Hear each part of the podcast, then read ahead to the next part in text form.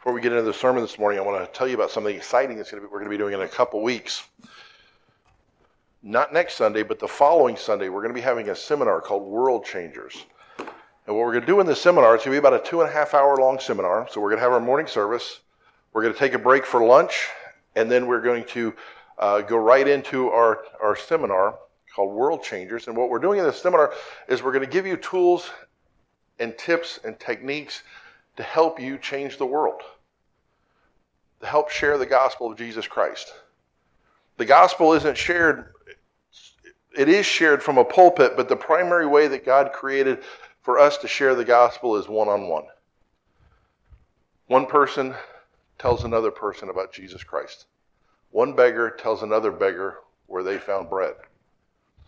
And that's the way we're called. We're called to go out and tell all the world about Jesus Christ. But sometimes we get a little hesitant because Satan has trained us not to do that. Satan has trained us to kind of sit down and shut up. He's he's he's talked to us in our ears enough that we've lost our confidence to be able to do that. Even though God tells us, Jesus Christ told us that, that he has all the power. And he will give us the power. The Holy Spirit will lead us. The Holy Spirit will guide us. But we are to train. We are to, to get better and better at it. So during this seminar, we're going to go over many things. We're going to give you some tools. We're going to give you some techniques. We're going to give you simple ways to be able to share the gospel with the people around you. So when the Holy Spirit convicts you and says you need to share this, the, the, the love of Jesus Christ with this person, you won't have to hesitate. You can share with that person. Every single Christian is called to be a soul winner. Every single Christian is called to tell others about Jesus Christ. We just need the training and the confidence to be able to do that. That's what that what we're going to do during that two and a half hours. It seems like a long time, doesn't it? But it's really not. We'll even break for so you can use the bathroom and stuff. But it's it's uh it it'll be entertaining. It'll be fun, and it will be something that will just fly by. Most importantly, it'll be informative. It's going to give you lots of lots of things that you're going to need to be able to share the gospel with other people. That'll be in two weeks. I'll give you more information next week. Next week, we're going to have a sign-up sheet. We're also going to be putting an event on Facebook so that you can sign up on Facebook if you prefer. Um, that way, we have an idea of how many people are going to be here for lunch because we're going to we're going to cater the lunch, or we're going to have the, the lunch provided. So you don't have to worry about bringing anything. We'll we'll be done in here. Everybody that's staying for the seminar, we'll go over to the other building. We'll have lunch, and then we'll come back in for the seminar. Sound good?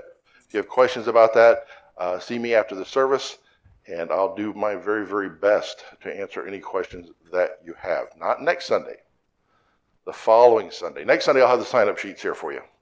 And then following that, uh, two weeks after that, we will be starting our next Continue class, which I'll give you more information about that when we get a little bit closer. I don't want to confuse you with too much stuff going on all at one time. So praise God for this. This is going to be a, a great, great time. This is something that, this isn't a, this isn't an outside seminar coming in. This is something that we are doing right here at Crossroads Baptist Church. So turn your Bibles this morning to Matthew chapter twenty-six. We're going to be looking at the Lord's Supper a little bit this, this morning as we prepare to, to take the Lord's Supper at the end of the service this morning. So Matthew chapter twenty-six, verse number twenty-six, we see where Jesus Christ first instituted the Lord's Supper. Now the, the disciples were gathered together. They'd gone and they'd found a place, and they were they were uh, observing the Passover, the, the celebration of unleavened bread, which is very important. And during this celebration, during this observance, something unusual happened, something that's never happened before. Jesus Christ instituted one of the two ordinances for the church. Matthew twenty-six, verse twenty-six says, "And as they were eating, Jesus took bread and blessed it and brake it and gave it to the disciples and said, 'Take, eat, this is my body.' And he took the cup and gave thanks and gave it to them, saying, 'Drink ye all of it.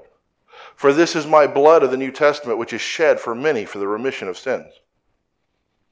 Verse number twenty-nine, 'But I say unto you, I will not drink henceforth of this fruit of the vine until that day when I drink it new with you in my Father's kingdom.'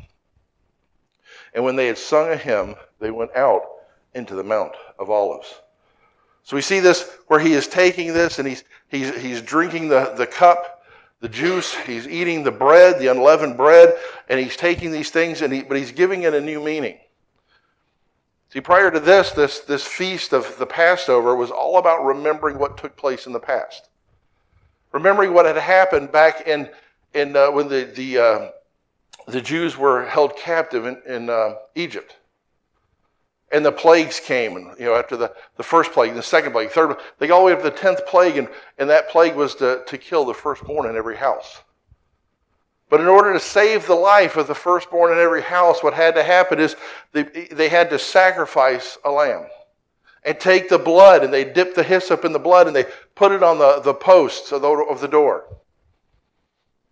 And when the angel of death came by, the angel of death would pass over that house.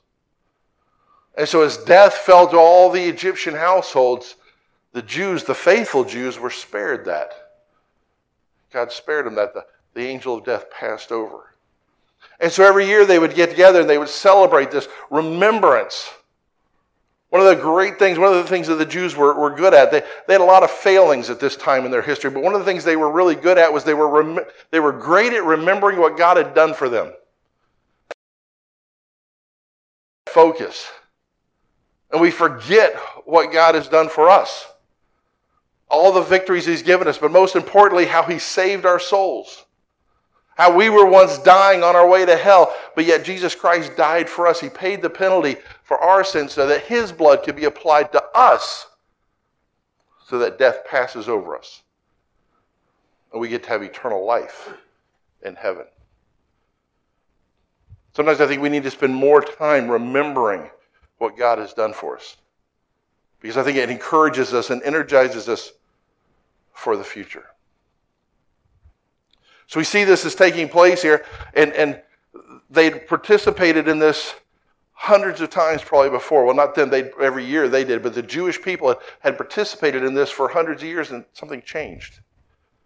And today, Christians participate in hundreds of Lord's Supper services. But that doesn't necessarily mean we understand. You see, the original Passover was a picture of the coming Christ. But they missed that. And I wonder if we if we miss that sometimes with the Lord's Supper, that it's not just a remembrance. It's not just a remembrance of what he did, and it is that, but it's also a remembrance and a promise for the future of a time when we're going to be together and we're going to observe this with him. It's a promise to us. It's important that we understand who originated this. This was originated by Jesus Christ.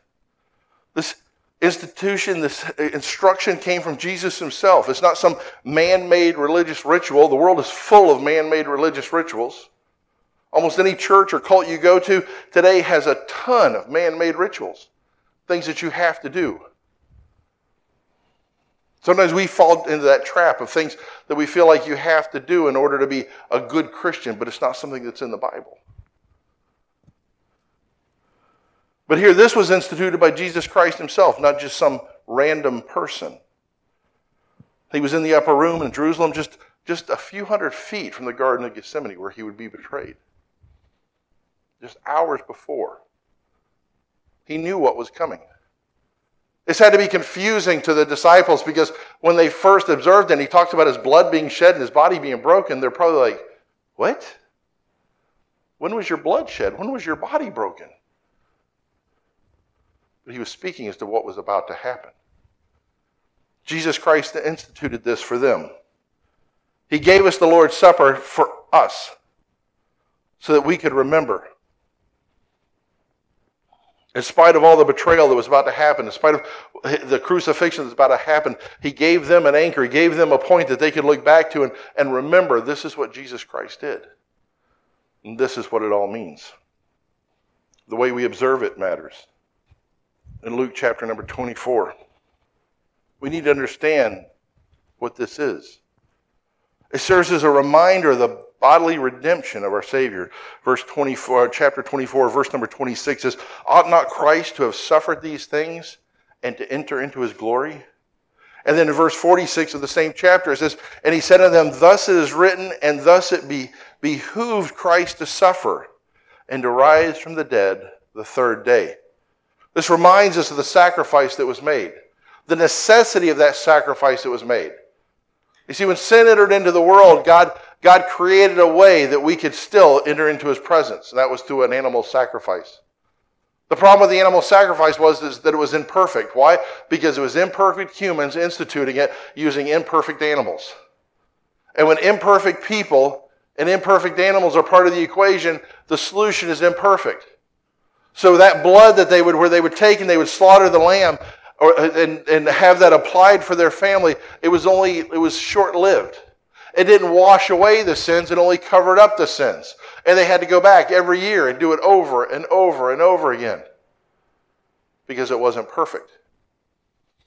We remember a Christ. We remember a lamb that was slain for us. At the Lord's Supper, we remember that lamb that was slain for us, his perfect sacrifice, the perfect price that was paid. Which leads us to a couple of huge differences over the Old Testament. One, we don't have to do it every year because it's done once. The sacrifice was made once. The blood is applied once for the remission of sin. And secondly, it's not just covered up. When I accepted Jesus Christ as my Savior, my sins weren't just covered up. My sins were washed away. Isaiah talked about this hundreds of years before, saying that it was made, my heart was made as white as snow. It serves as a reminder of that bodily redemption. It serves as a reminder of the, the blood ransom. Look in Acts chapter number twenty. Acts chapter number twenty, verse number twenty-eight. It says, "Take heed therefore unto yourselves, and to all the flock over the which the Holy Ghost hath made you overseers, to feed the church of God which he hath purchased with his own blood." The church and each one of us individually is purchased with his blood. Too often we come to church just seeing what, you know, what can we get out of it? That was never the way church was supposed to be. Church wasn't supposed to be a place where we went to get something out of it. It wasn't supposed to be someplace where we went to get fed. It was a place where we came to sacrifice to God. It was a place that we came to worship God. Because he's already paid the price. We were bought by his blood. Look at First Corinthians eleven, twenty-six. First Corinthians chapter number eleven.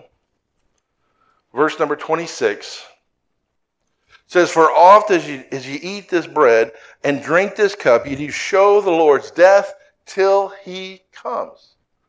You see, it's not just a remembrance of what he did. It's not even just a remembrance of what he did personally in our lives. It's a remembrance uh, and a reminder of that anchor of hope that's launched out into the future for us. Hope is an amazing word.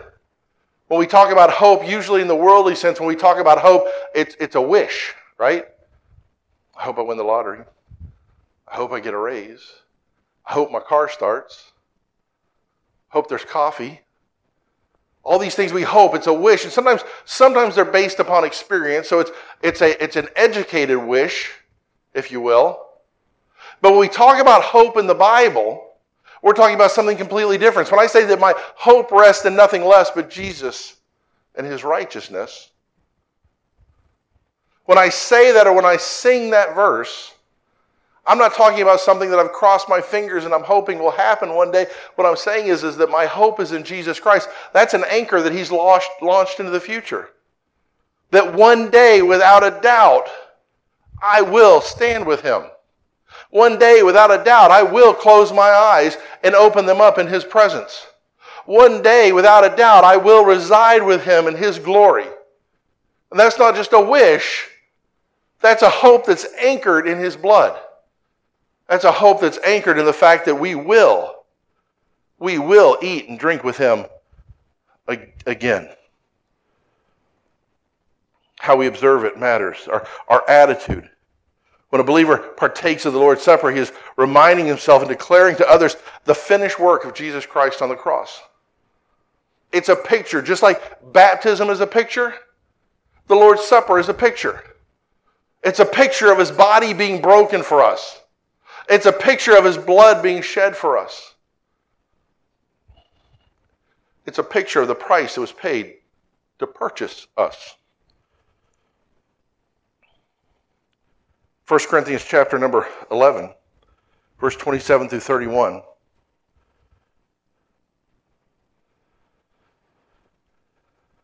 Wherefore, whosoever shall eat this bread and drink this cup of the Lord unworthily shall be guilty of the body and blood of the Lord. But let a man examine himself, so and so let him eat of that bread and drink of that cup. For he that eateth and drinketh unworthily eateth and drinketh damnation to himself, not discerning the Lord's body. For this cause many are weakly and sickly among you, and many sleep. For if we would judge ourselves, we should not be judged. It's telling us about taking it unworthily. This, this verse, verse twenty-seven, could be kind of broke down into two groups of people that are taking it unworthily. The first group of people that are taking it unworthily are those that, that do not know Jesus Christ as their Savior. Those are people that have not accepted the free gift of salvation. Those are people that have rejected God, but yet in order to look good among their friends and among their family, they observe the Lord's Supper anyways. The second group are those that believe, but, but they've allowed unforgiveness or some sin to corrupt their life. They're, they're living in sin, or they've, they've got aught against another. They, they've got somebody that they, they refuse to forgive. Instead of allowing that forgiveness to go, they, they've held on to it. You know, one of the reasons why God talks about forgiving other people so much, you know, it's not for their benefit. It's for your benefit. Because when you hold on to unforgiveness, a couple of things happen. One, you're usurping the authority of God, because it's His job to judge. It's His job to pour out the vengeance. And when we hold on to that unforgiveness, it starts to eat us away inside. Becomes like a cancer inside of us. Because that little grudge never never stays small, does it? It starts to occupy our, occupy our thoughts. I was at a funeral yesterday, and there was a lady at the funeral that I've known for many years, and she was always cordial to me. She wasn't a church member. She was always cordial to me when I'd see her in the community. And then one day something happened. And now every time I see her, even yesterday at the funeral, she looks at me like she's just disgusted with me. I don't know what I did. The only time I even think about her is when she gives me a dirty look. But for some reason, she's held on to something that she thinks I did, or something that I, I represent to her, and it, it's growing inside of her. And you can see the wear in her face. You can see the wear on her body. I have no idea what it is. We were never more than just casual acquaintances. And I pointed out to V, I'm like, see that lady over there? I said, just watch her when I get up. And they invited me to say, say uh, read a little bit of scripture during the, the service yesterday. It was a, another pastor was, was overseeing it. They invited me, and, and so I got up and I came back, and V's like, you're right. She's angry with you about something. And anytime I've seen her, like in Publix, I'll try and go to her like, hey, how you doing? And she just walks away. I have no idea what I did. But you know what? That's not bothering me. It doesn't offend me because I don't even think about her. But she's thinking about me for some reason. It could be what I represent as a pastor. That's probably what it is. But we allow that to, we allow that to harbor inside of us. It grows inside of us. And it doesn't affect the other person. That's the, the really bizarre thing. We're like, well, I can't forgive him. Well, he doesn't care. And it's not changing his life at all. It's only affecting you. That's why God always telling us, forgive, forgive, forgive. And one of the things that we need to make sure before we come to the Lord's table is we have, have to have forgiveness in our heart. We have to let go of those things.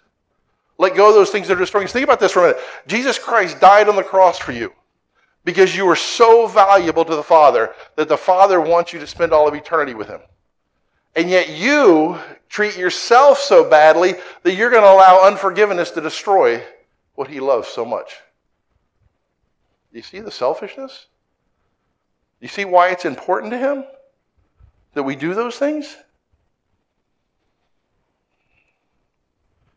The Lord's Supper confronts the observer who is unsaved. The Lord's Supper also challenges the observer who is saved to count his worthiness. Something that we should be doing all the time is that, that look inside of us. It's easy to point the, the finger at somebody else, isn't it? It's easy to say, look what they did. They're not a real Christian. Can you believe that he wore that?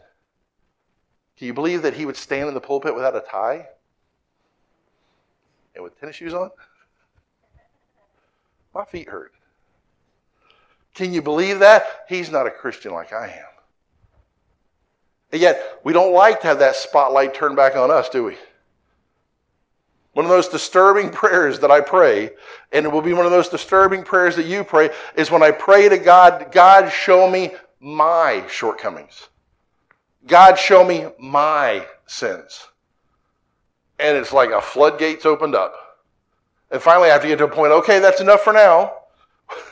I didn't mean that much. Try praying that prayer. Because here's the thing, we're all part of the body of Christ. We talked about this extensively a couple weeks ago. We're all part of the body of Christ, right? And, you know, if we would all focus upon our function and upon our spiritual health, the entire body would be healed. But we spend so much time looking at other people and, and judging other people that we don't, we don't take that time to make sure that we're healthy. It matters who's observing this. It's foolish for the lost to commemorate the death of the Lord. It's foolish for the lost, but it's also foolish for the saved who refuse to live by his standards, who refuse to, to accept his righteousness and his judgment. It's foolish for a saved man to celebrate his forgiveness when we live in unforgiveness and hypocritical. Lord's Supper is a time of reflection. It's a time of remembering, and it's a time of rejoicing. We remember what he did. We reflect upon our own mortality, our own sinfulness, but we rejoice in that day that's coming.